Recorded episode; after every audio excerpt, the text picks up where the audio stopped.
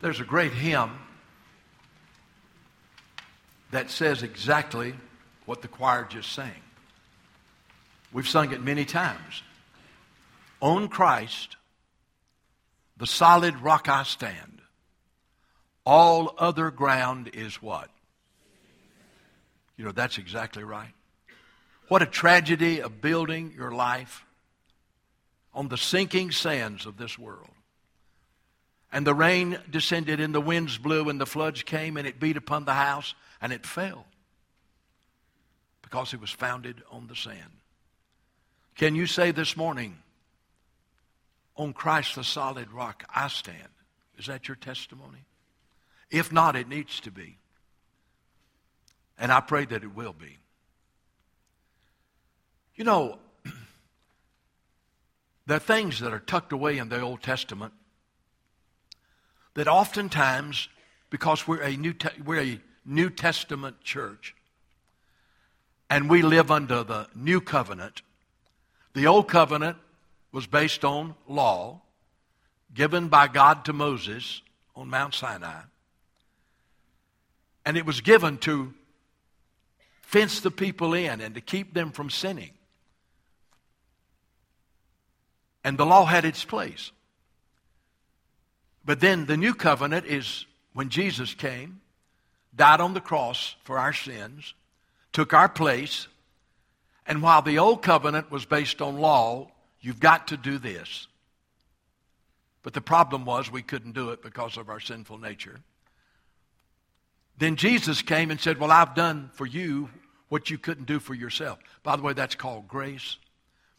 And the new covenant's based on the grace of God. Now, John 1 says, For the law came through Moses, but grace and truth came through Jesus Christ.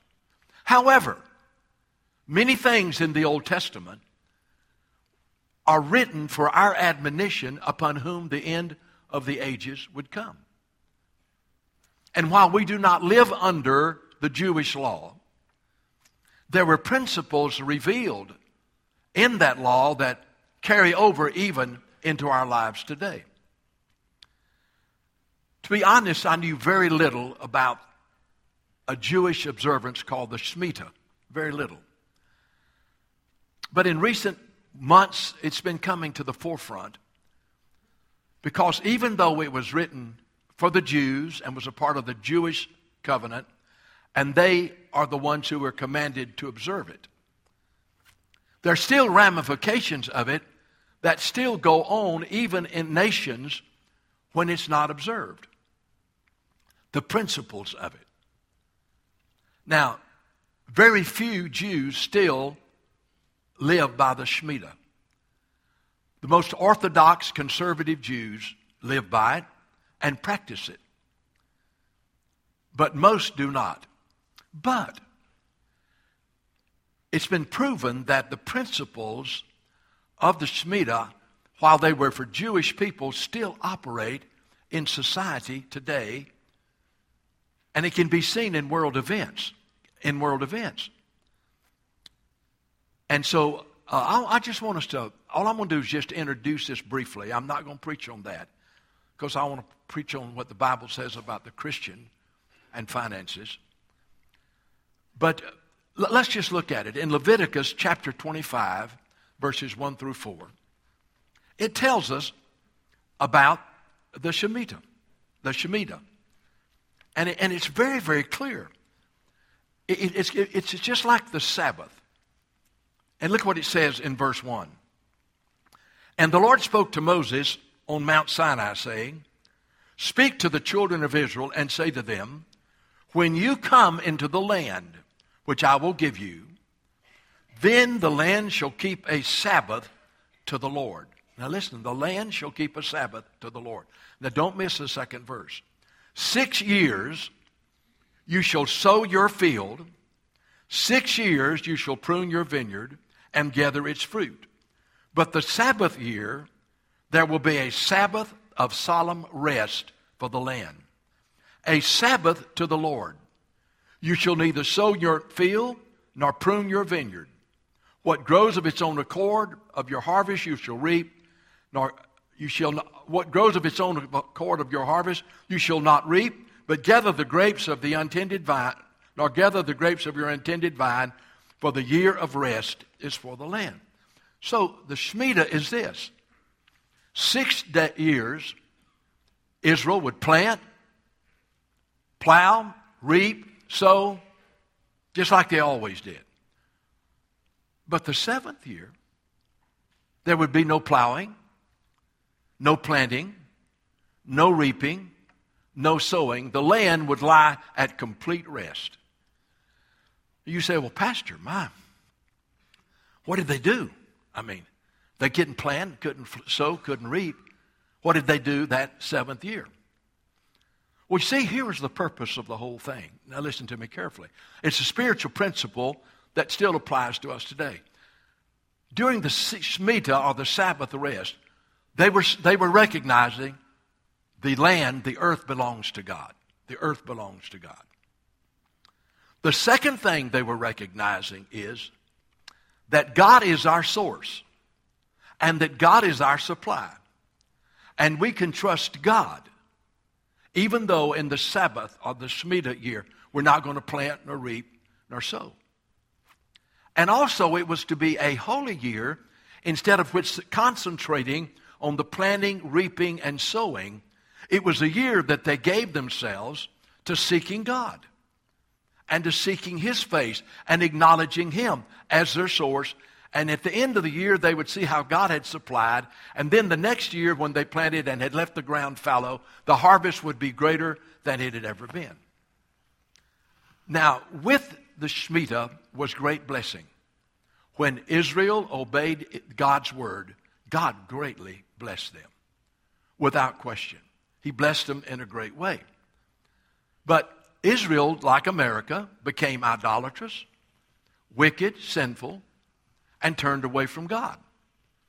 And it just went on and on. And even though God warned them through Jeremiah, they continued in their own ways. But there are a couple of other interesting things about the Shemitah. In Exodus chapter 23, verses 10 and 11, I want you to notice what it says about it. Exodus 23, 10 and 11, it says this Six years shall you sow your land Six years shall you sow your land and gather in its produce. But the seventh year you shall let it rest and lie fallow. Why? That the poor of the land may eat. So while they could not partake of what was left in the fields during the seventh year, the poor could. It says, the seventh year you shall not let, shall not, uh, but the seventh year you shall let it rest and lie fallow, but the poor of the people of your people may eat, and what they leave, the beasts of the field may eat. In like manner, you shall do with your vineyard and your olive grove. So, while they couldn't eat of, of the, during the seventh year of, of what was left in the fields, the poor could. But there was something else about it that was unreal. And this is where it really we see its application today. That at the end of the seventh year, or the of the Shemitah, I want you to listen to what everybody did. This is found in uh, Deuteronomy 15, 1 and 2. I want you to listen to this. This happened every seven years. It says here, at the end of every seven years, you shall grant a release of debts. Hmm. At the end of the Shemitah, at the end of the seventh year, anybody that owed you money, you wrote it off. They didn't know you anymore. Anybody you owed money, they wrote it off. There was a clearing of all debt. At the end of every seven years, you shall grant a release of debt. And this is the form of the release. Every creditor who has lent anything to his neighbor shall release it. He shall not require it of his neighbor nor of his brother, because it is called the Lord's release. And that's the word Shemitah. It means means remission. It means release. It sounds like this microphone's cracking or something. Is it making a noise? Maybe it's just this thing. But anyway. So, isn't that amazing? Every, every seventh year, you got a new start. The, everything was balanced. All debts and credits were released. And so that was the, the key to the whole thing. Well, as long as is, uh, the Jews observed it, God blessed them, and He blessed them abundantly. But when they turned away from God and went into idolatry and became a wicked, a, a idolatrous, sinful nation, through Jeremiah, God warned them. He warned them over and over again, not just about the Shemitah, the seventh year of rest, but about their wickedness, their ungodliness, their idleness, the way they, they, they just, it's hard for us to believe that a nation that had been brought out God out of Egypt and been blessed abundantly would all of a sudden forget God and turn away from God. Well, what about America? A land that was founded by godly people on godly principles. Whoever thought we'd come to the place where we just say, well, we don't want God. We don't want him in public life. We don't want anything to do with him. That's exactly where Israel was. And Jeremiah said, all right, God's going to send judgment on you. And in 586 BC, the Babylonians came and destroyed the land of Israel. They wiped out, destroyed the temple, not stone, one stone left upon another. And God had warned them through Jeremiah, but they never heard him. And so they went into captivity for 70 years. Jeremiah said, You'll go into captivity seven years. You know why it was 70 years? It was 10 years for every Shemitah that they had failed to keep to the very day. Every 10 years for every Shemitah they'd failed to keep. Now, so that kind of gives you an idea of what Shemitah is. But now here's the interesting thing. And by the way, this is well documented. I wouldn't dare say it if it wasn't documented. For the last 40 years, from 1973 up until the present, every economic peak and collapse has been tied to the year of the Shemitah. In 1973, when there was an economic peak and then a great cash, crash, it was in the year of the Shemitah. And on we go five times in the last 40 years. Five times in the last 40 years, there's been economic peaks and then economic collapse.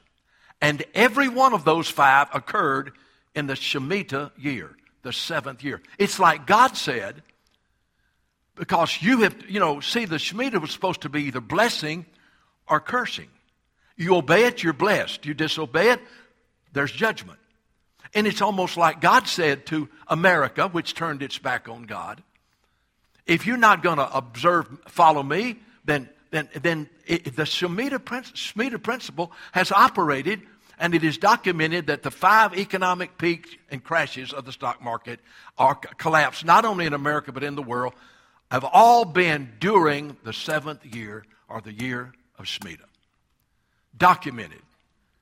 This book here absolutely goes back to the, to the dates, the exact time, and everything. Let, us take, for example, 2008, when there was the great economic collapse and you remember the housing market, all of a sudden your house, went, the value of it went down 40%.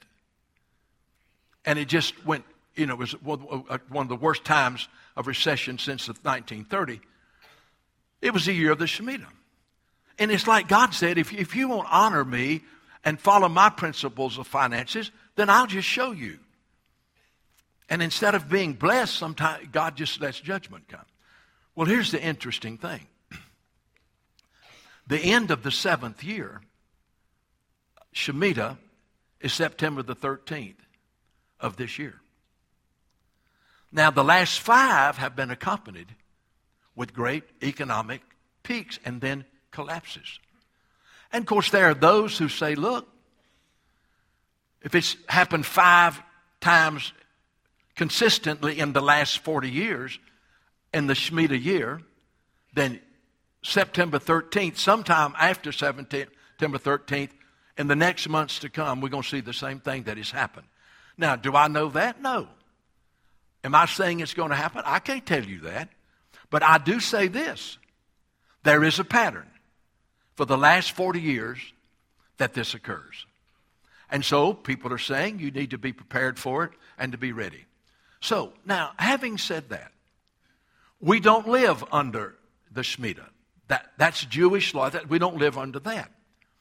But at the same time, if we obey God's word concerning finances, then God can bless us.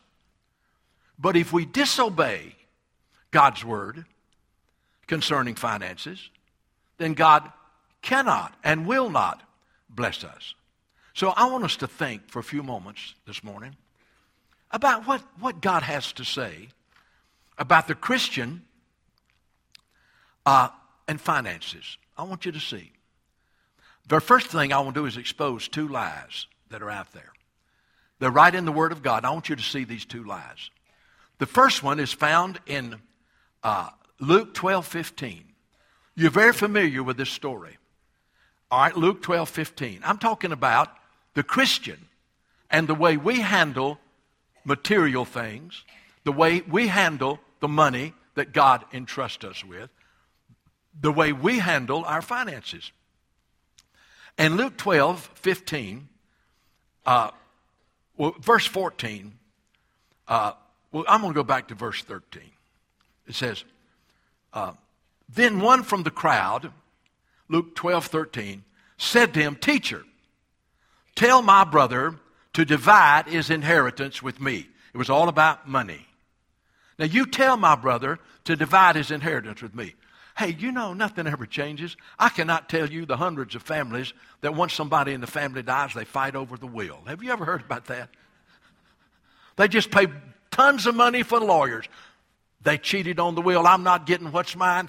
Settle my inheritance. I asked Jesus to do that. He said, I'm not, who, who am I? I'm not going to do that. But then he made a profound truth. Listen to what he said. He said in verse 14, Man, who made me a judge or arbitrator over you? And he said to them, Take heed and beware of covetousness. And here's the lie a man's life does not consist of the abundance of things he possesses. Now, the lie is this if you just get the right things, if you just have the right things, and if you just have an abundance of things, material things, which come from money, he said, let me tell you something. If you just have the right things and the right finances, you are going to have a wonderful, happy, meaningful, fulfilled life. Let me tell you what that is L I E. That's a lie. Oh, yeah. Do you know that material things can never satisfy the deepest need of your heart? Some of the richest people in the world are the most miserable people in the world. Have you noticed that? You know, you know, somebody says, how, how much, how many more dollars does a rich man need? One more. You see, we get the idea. And this is especially true. Now, this is not true in three fourths of the world, because you know what goes on in three fourths of the world? Three fourths of the world goes to bed hungry every night. Oh, yeah, in three fourths of the world, their main project that day is to find enough water and food to keep them alive. Oh, oh, Africa, Asia, all over. I'm telling you, famine, pestilence. Oh, I, am just telling you, the problem over there is not looking, trusting in material things to find meaning for life. They're just trying to get enough to eat to stay alive another day. But you see, in America, which is a rich nation, and by the way, if you live in a house with indoor plumbing, and you drive a car, and you have food to eat, that you know you're in the top 10% of the world. You say, but I don't have a big house. You're still in the top 10% of the world. But I don't have a lot of money. You're still in the top 10% of the world. Did you know everybody who lives in America is rich? By the world standards, you are rich. But I don't have to tell you that things do n- never satisfy the deepest need of a person's heart. Things never really make a person happy. You know, well, if we can just get honey, if we can just get that new house, I'll be happy. And you get the new house and you fight in every other room. Come on, give me a break. If I can just get that new car, I am telling you, I'll be so happy until the first payment comes due and you are in trouble. Don't you for one moment think that your life can be made fulfilled and complete and total by the things you possess. Jesus said, A man's life does not consist in the abundance of things that he possesses. It could not be any clearer.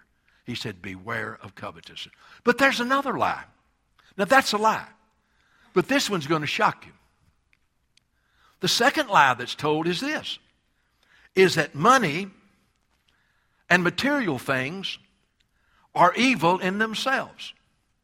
That's a lie. That's not true. The Bible doesn't say that. The Bible doesn't say that money is evil in itself. The Bible does not say that material things are evil in them. It does not say that. In fact, let me show you a verse. Over in, in, in 1 Timothy chapter 6, I want you to look at verse, um, we'll, we'll begin verse with verse 10. In 1 Timothy 6, he said, Godliness with contentment is great gain. We'll go back to that in a little bit. Godliness with contentment is great gain. You brought nothing into this world, and it is certain you will carry nothing out having food and clothes therewith be content. Then I want you to look at verse 10.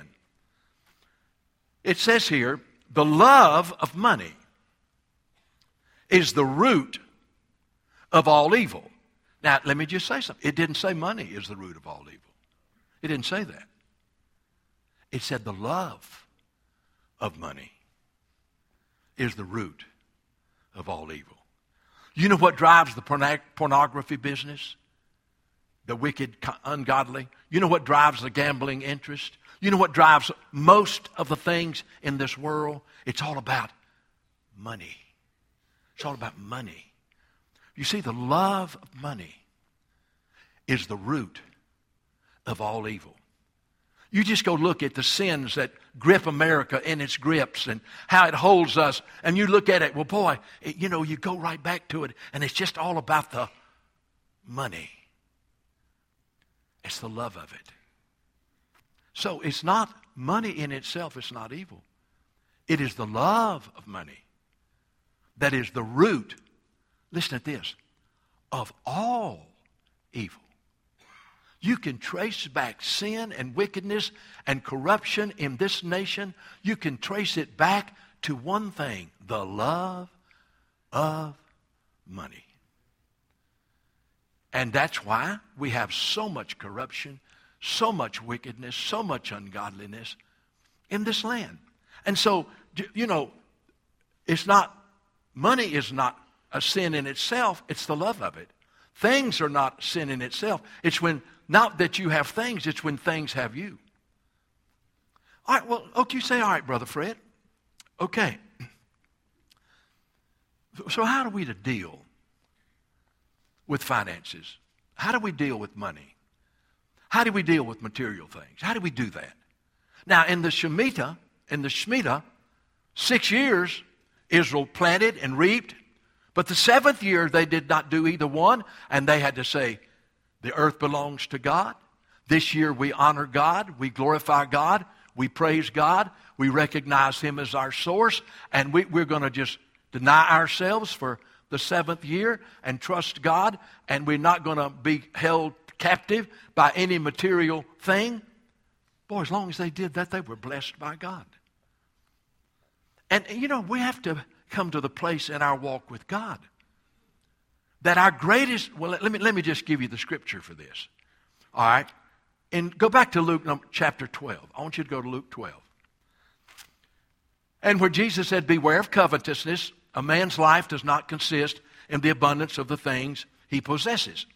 Now, then, let me show you what he did. He gave a parable. He gave a parable of a certain rich man. And let's show you how the wrong way to handle the blessings of God. It says here the ground of a rich man yielded plentifully. He was blessed. He had an abundant crop. You can put it in modern day success, uh, tech, uh, modern day life. Well, he had a job and he got a promotion And man, his in, income increased a great deal. And man, he, he, he was blessed. And it says here, the ground of a rich man brought forth plentifully, and he thought within himself, saying, What shall I do? I have no room for my crops. I have got more crops than I have room for. Now, I don't think too many of you say, I've got, I've got more money, so what am I going to do with it? I don't know what to do with it. Well, you may have, but you need to find out what to do with it. But anyway, the ground of a certain rich man yielded plentifully, and he thought within himself, What shall I do? I have no room to store my crops. So he said, I will do this. I'm looking for God in this now. I'm, just looking for God. Ain't about God blessing him. He said, I'll do this. I will pull down my barns and build greater barns. And there I will store all my crops and my goods. Oh, I'll just keep on expanding. And I will say to my soul, Soul, you have many goods laid up for you for many years. You are secure. You finally got enough in your 401k. You finally got enough money. You are you have got it now. You've got it. And I will say to my soul, Soul, you have many goods laid up for you for many years. Take ease. Take ease. Eat, drink, and be merry. You, he hadn't said anything about God. He hadn't said anything about the blessings came from God. He didn't say anything about his responsibility for what God had given him. God is not in the picture. This is the material man. This is modern America. This is the materialistic society. He says, And I will say to my soul, Soul, you have many goods laid up for many years. Take your ease, eat, drink, and be merry. And God said to him, Woo! Food! Well, wait a minute, Lord. He, he, he was a hard-working farmer. He planted, he reaped. I mean, come on, Lord. I mean, he worked hard. And you're calling him a fool? He said, Yeah. Let me tell you why. He said, Fool, this night your soul will be required of you. Then whose will those things be which you have provided? Who's going to have all you've got when you die tonight? So, so, he, so he says, and then goes on and says, So is he who lays up treasure for himself, and get this last part, and is not rich toward God. Can I tell you one thing? God doesn't need your money. He don't need your money. But you need to understand that God is the source of every material blessing you have. And that you need to be rich toward God and not just rich toward yourself. Jesus said, Look, listen, you know, he said, I just, when I read this, I said, at no time did this man say, Boy, God, you have blessed me. Listen, I've got more crops than I need to know. And, and, and God, I, am going to have to build bigger barns. But Lord, I know it's from you. And I know you've given this for me to be a blessing to others. And, and, and Lord, I, I, want to be a good steward of what you've given me. And, but he never meant, God wasn't in the picture. He wasn't meant, he, it was all, he, he, he laid up treasure for himself and was not rich toward God. How long has it been since you thanked God for your job? How long has it been if you thank God for your paycheck? How long has it been you've thanked God for your nice house you live in? And for the car you drive? How long has it been? It, do you realize, do you just take that for granted? Well, then just go over to India and Bangalore and just, just go with me around to, to, to uh, Bangladesh and, and just go around and see the rest of the world, three fourths of them, and you say, my Lord, I, I didn't know the rest of the world lived like this. Man, I'm a rich man. You say, but Brother Fred, I live in a rented house and can barely pay the rent. You're rich. I, I don't have fine clothes. You got clothes? You're rich. I, I don't have a new bathroom. You got a bathroom. Most of the world doesn't have one. But it's such a burden to pay, take a bath. Hey, most people don't ever get to take a bath. unless in a river that's infected with disease. Do you, do you see the. And, and see, the problem is this, y'all. We've got to understand. We may not know how rich we are in this country and how rich you are, but I am telling you, we need to understand that we are blessed by God and that we everything that we have comes from God and everything that we have belongs to God and there should be thankfulness and gratitude and we should be rich toward God. All right, here's the next thing. I've exposed two lies that your life depends on how much you have, your abundance of things. That's a lie. That money in itself is evil and material things are evil in themselves not. It's the love of money and the love of things. That, that's where your sin comes. And you never give God, acknowledge God that He's the source of it all. But here's the next thing, and this, this is very important. Go back over to 1 Timothy chapter 6. You know what God says? And, and this, is, this, this is a powerful statement. And I wish I could tell you that I had always lived by this verse, but I haven't. And I've got scars to show it. Now look what it says. Godliness with contentment is great gain. He said, now, if you're godly, you underline that word, and you're content, you have made some great gain in your life. You know, um, I've always been fascinated with automobiles. You know, you say, is that a stronghold? I don't think it is. I just, I don't know. I just had problems with them. Well, I never will forget, I had a, a this was way back when I was in college. I had a, a, an Oldsmobile. That was a 1959 or something, but it was a, it was a nice car and it was a six cylinder, and it ran real good. And my wife and I would drive down to our little church we had on Sundays, and it was just a fine car. But I was driving down the road and I saw sitting on the car lot a black, I mean, good looking 1955 Chevrolet. I said, I want that. Now, God didn't say go get it. But I just, I just rationalized and rationalized. And I remember when I bought it, my daddy said, Why in the world did you do that? You had a good car.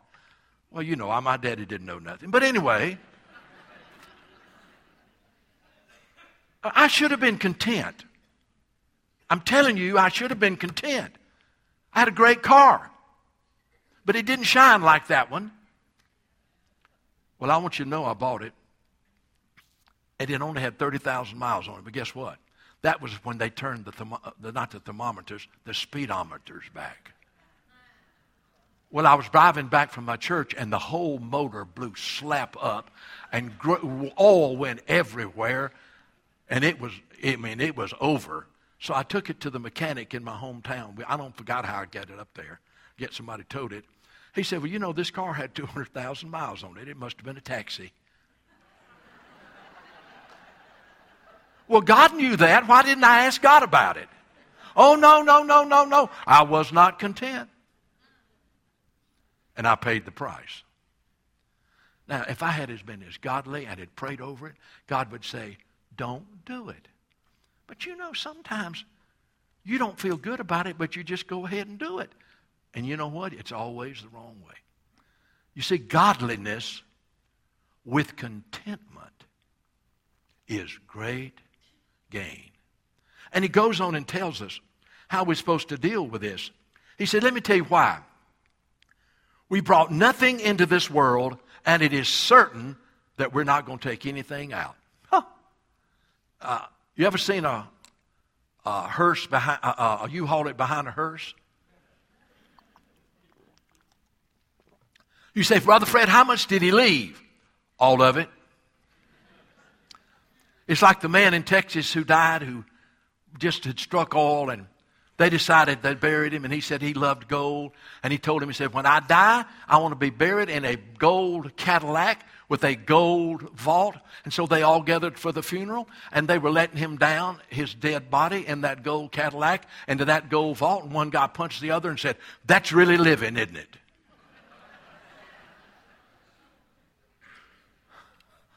Lord have mercy In America, it's whoever dies with the most toys wins. Godliness, I'm talking to Christians. Godliness. You love God.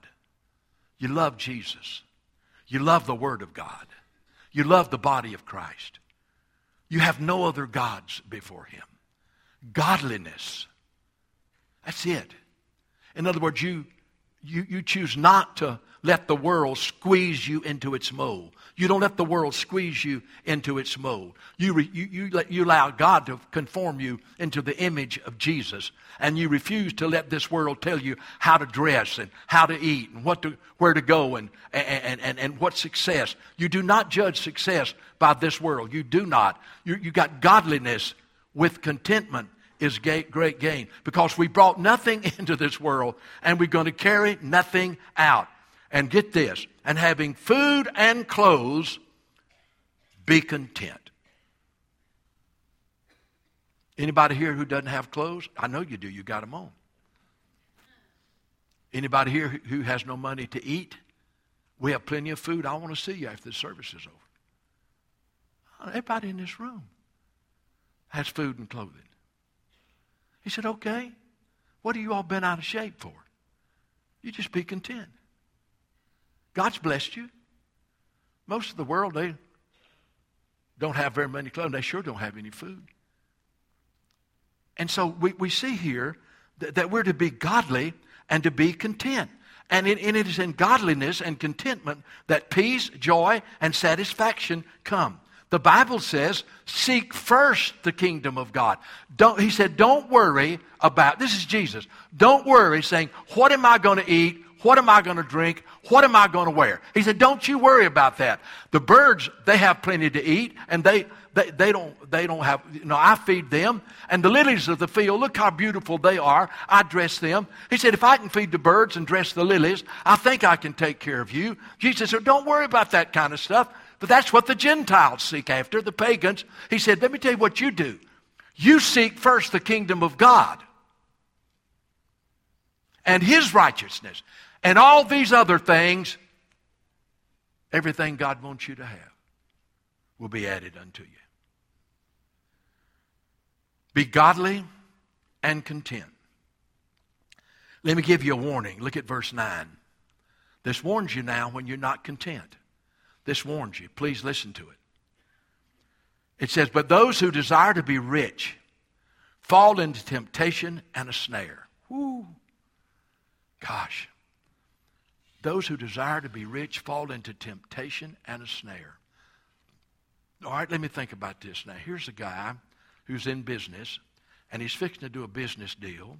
And he says, Now, if I just do this under the table, I'll come out ahead and I'll have more money in my pocket. So instead of doing what's honest, he does what's dishonest, deceives the person he's doing the deal with. And you know what? What he, he, his desire is to be rich, and he's been caught into snare and temptation, and he has sinned against God. All for little more profit on a business deal. You can just think about how the desire to be rich causes people to fall into temptation and a snare, and to many foolish and hurtful lusts, which drown men in destruction and perdition. Wow. He said, desire to be godly, desire to be holy, desire to be a good steward, desire to be thankful, desire to do what pleases God. Do that, and you'll be okay. But man, the day you say, whatever it takes, I'm going to get rich. He said, I'm going to tell you something. Let me use his words. Which drown men in destruction and perdition, for the love of money is a root, verse 10, of all kinds of evil, for which some have strayed from the faith in their greediness and have pierced themselves, themselves through with many sorrows. Oh, he said some have strayed from the faith pursuing the almighty dollar and have been pierced through with many sorrows. I never will forget when I was first getting started in the ministry. Gray Allison, a godly man, And I was real young at that time. I think I was probably in my late 20s. He said, uh, and I had a small church I pastored. He said, Pastor said, now, you be careful. You, you know what gets most preachers, don't you? I said, I don't know. And I'm just going to tell you what he said. He said, money, liquor, and women. You know what? I've just watched it over the years. Money. You know, it just breaks my heart. I have a friend of mine. I preached in his church. And he had, he, he, he had a heart for God. And he preached, and God began to bless his church. Then he got on television. And then he started appealing for funds to come in from television. And, and money began to come in from all over where he was. And he said to my friend who went up to preach for him about two, three months ago, he said, You know, I, I, I, we took, took in almost a million dollars through our television ministry. I said, Okay. All right, now I want you to understand this, this was a godly young man at one time. He said, Now we're going to dinner, and the people that are going to dinner with us is one of my biggest supporters. He said, Now, I hope this won't offend you. Now listen to this. This went from a guy that was as conservative and holy. He said, I hope you don't mind. So we, we drink a little wine with our meal. My friend said two bottles later, he said, A little wine? And I said to my friend, he don't know it, but he's finished. It ain't if he crashes and burns. It's when he crashes and burns. Because he'll be pierced through with many sorrows and destruction. Godliness with contentment is great gain. And so we need to ask God to help us to be thankful for what we have and to be godly and content. All right, let me show, read this and I'm going to close. I want you to look at chapter 6 of Timothy again in verse 17 through 19. Now, the Shemitah year starts on September, I think the day of Elul is uh, September 13th, and that's supposed to be the beginning, something like it. It may be two days off. But anyway, so that's coming. The Shemitah, the Shemitah's coming, so uh, we don't know what's going to happen economically, but in the last 40 years, the last five crashes have come in the year of the Shemitah. Okay, so here's the verse that I want to leave with you, and, and, and you'll do it, I know, and, and, and if you do, you'll be okay. Command those who are rich in this present age not to be haughty or to trust in uncertain riches. Would you underline that word? Uncertain. Don't be haughty. So you've been blessed. You're doing real good. Financially, you're probably better than you've ever been. He said, but now listen, command those. Don't make a suggestion. Command those who are rich in this present age not to be proud and not to trust in uncertain riches, but listen to this trust in the living God I'm reading the Bible. But trust in the living God who gives us richly all things to enjoy. God doesn't want you to go around with a frown on your face and sour puss like you've been sucking lemons. God gives us all things richly to enjoy. We can enjoy life. We can enjoy the simple things of life. You don't have to have money to enjoy life. Some of the greatest things in the world is when you didn't have anything, but you had Jesus and He was meeting your needs. Come on, give me a break. He said, Don't trust in uncertain riches, but trust in the living God who gives you all things richly to enjoy. Look at verse 18. This is where you handle money and finances. Let them do good. Okay, so God's blessed you. Do good. Be rich in good works. Ready to give. Hey, Maybe God's giving you some extra money because there's somebody that needs some. I got a friend of mine that always carries a $100 bill in his billfold.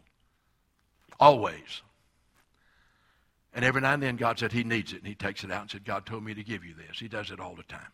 All the time. He says, Let them do good that they may be rich in good works, ready to give, willing to share. And look here, you're going to be rich toward God. Look at verse 19. Storing up for yourselves a good foundation for the time to come. Lay not, Jesus said, lay not up treasures upon earth where moth and rust doth corrupt and thieves break through and steal, but lay up for yourselves treasures in heaven where neither moth nor rust doth corrupt and thieves do not break through and steal. And it says here, storing up for themselves a good foundation for the time to come that they may lay hold on eternal life. It's not how much you have. It's what you do with what you have. It's not how much you keep. It's how much you give.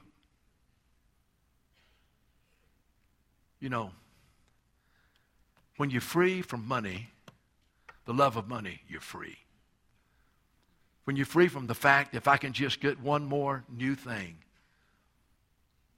I'll be fine. When you're free from that, I- will tell you what. You know when you're free? When you're living a godly life and you're content then whatever God does for you, whatever way God blesses you, you can handle it. But if you're not godly and not content, you're going to fall into a snare, and it's going to be one thing after another, one bad choice after another, and beware of covetousness. By the way, that's one of the Ten Commandments. Thou shalt not covet. Woo. I don't hear too much about that. Hey, by the way, some people say if you come to Jesus, you'll be rich, have a new Mercedes Benz, and you'll have a big, nice new home. I, I want to ask him to go preach that in Bangladesh, where they don't have, they all bathe in the same stream where they use a restroom. I want to tell him to go to all the poor places in the world and say, man, you just come to Jesus and you'll never get sick and you'll have plenty of money and you'll always have a new car. I mean, you, you, you're not ever going to. That's a lie. That gospel won't preach anywhere but, no, that ain't gospel. That won't preach anywhere but in America. It won't preach anywhere else because everybody's poor.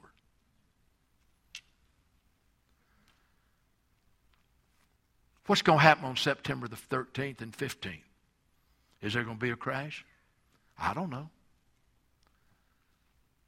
It matters to me for, I don't want anybody to lose anything, but it doesn't matter to me.